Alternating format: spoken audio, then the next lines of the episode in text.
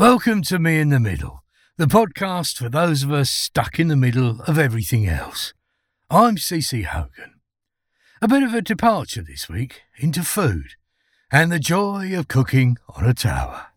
A look at the tawa I use in my kitchen garden. Like many people, I love watching cooking videos, and I even make a few. And I often watch street food videos, particularly those from India and its neighbours. My mother is from Burma originally, and she grew up in the 20s and 30s with curry every day served up by amazing Tamil cooks. And she met my father in India during World War II. So I have a connection with both the people of the region and the food. It's a connection I reinforce every week, as never a week passes without me cooking at least a couple of Asian dishes. Street food in India is cooked in all kinds of ways. It is some of the most exciting street food in the world, and puts us in the UK to shame. But the two most common pans you see are the aluminium handi, which is the tulip shaped pot used for biryani or big curries, and the tawa. A tawa is a large, gently concave frying pan, for want of a better description. You'll often see small ones used at home for cooking chapatis. They're not confined to India, but are found right across the Middle East as well. In Azerbaijan, for instance, they're called a saj. But they really come into their own when you use a big one, and that is what I went searching for. After digging around countless websites, I found a company called Cooksmill. They're in Bradford and Salford, and they sell a huge selection of tawas, as well as the usual mix of catering goodies. They sell to the general public too. I bought a heavy 26 inch number online, but I could have bought bigger. That size, however, was a perfect fit in my existing garden kitchen. When I first bought it, I used it over a wood fire. I still could if I wanted to, but though that was fun and it certainly added flavour, it didn't work so well in bad weather and could be a hassle to set up and clean. This year, I was determined to use it a lot more often, so I bought a medium sized outdoor only paella burner. Outdoor ones are cheaper but can't be used inside for serious safety reasons, mounted it on three short legs, and attached it to a propane cylinder. Propane is fine during cold weather, whereas butane is not. Now, I have to say that I didn't particularly want to add gas to my cooking. I am wood, charcoal, and electric induction normally, but this conversion has made quite a difference to my life. Over summer, the indoor cooker was hardly used, and my energy costs went down. While the weather was better, I cooked outside most days, and even now in winter, I'm using it a couple of times a week when it's not too wet and windy. But what do I cook on it? And that is the point of this article. The tawa is a heavy lump of iron about 5mm thick. Cooksmill also sell professional ones that are 10mm thick for those who are working commercially, but that was a bit over the top for me at the time. I'd quite like one now, I think, and I will explain why later.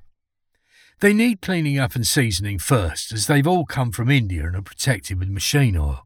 I simply attacked mine with wire wool until it was scrubbed smooth, then oiled it with vegetable oil and brought it up to furnace temperatures over the fire. That did it. It hasn't rusted or anything since, and it's close to non-stick.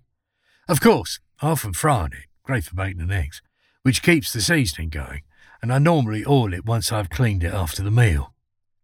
If you've watched YouTube videos about the tawa, you'd have come across pav bhaji, the dish of fried vegetables and lentils served with pavs, which are basically milk rolls. Delicious. So that is where I started. From there, I moved on to cooking giant flatbreads, huge curries for freezing, mutton curries, tikka masala, Persian meat patties, pilau rice. Because it is so thick, the tawa's heat is even and constant, I tend to only use the inner ring of my paella burner unless I'm cooking something very large or cooking flatbread. That means the middle is hot and it gets cooler towards the edges. When cooking for just two of us, I will frequently cook, say, onions, then push them to the edge while I move on to the next ingredient. That is so flexible, it is a joy. And I didn't stop at Indian food. I moved back to Europe. Tuscan chicken, anyone? I cooked a recipe inspired by Gennaro Contaldo on the tawa, and I reckon mine was better than his. Not because I'm a better cook, I really am not, but because of the tawa. While we're in Italy, What about bolognese?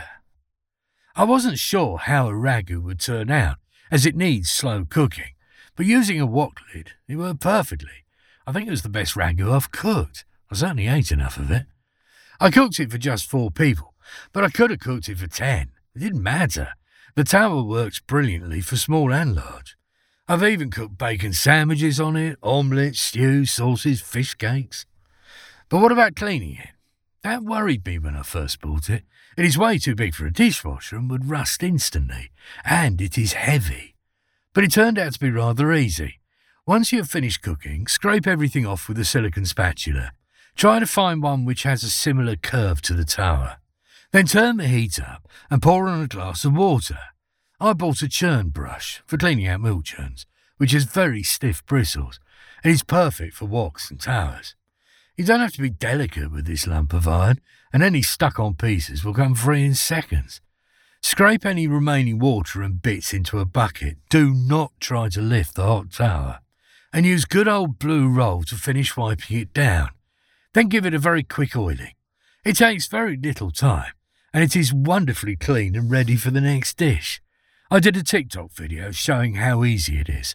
I'll put a link down in the description. So, should you buy one?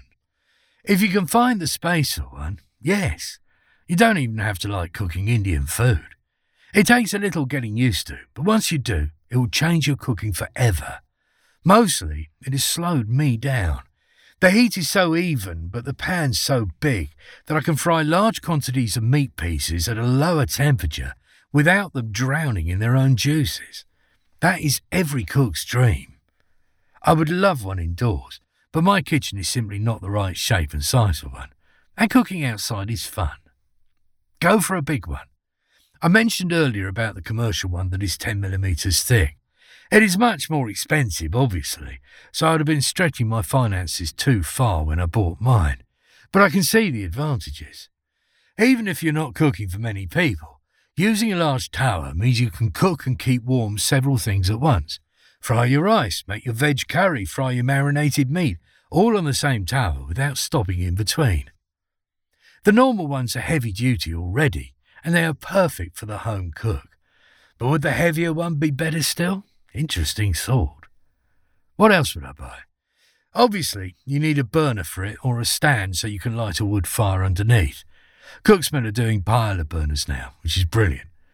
If you're cooking stews or mutton curries that need longer, you might want a lid. Find a wok lid, the biggest you can get. In the Azerbaijan videos I've seen, when they're using a smaller saj, they will sometimes put another one on top upside down. That sounds clever to me. Perhaps Cooksmill have some suggestions. They certainly do a lot of Indian cookery gear. I would also love to get my hands on a handi. These big aluminium pots are seen all over India, but I can't find them here. Well, a couple on eBay for a rip-off price. They're brilliant for anything with gallons of sauce or for biryanis. It would complement the tawa perfectly. So there you go. A quick look at the tawa and a shout out for Cooksmill, who delivered me my heavy tawa without fuss. If you want to see it in action, then you will find plenty of videos on my YouTube channel. Link in the description. That's all for now. Don't forget to subscribe to my episodes on whichever platform you heard this, or drop into my Medium page. Ta-da!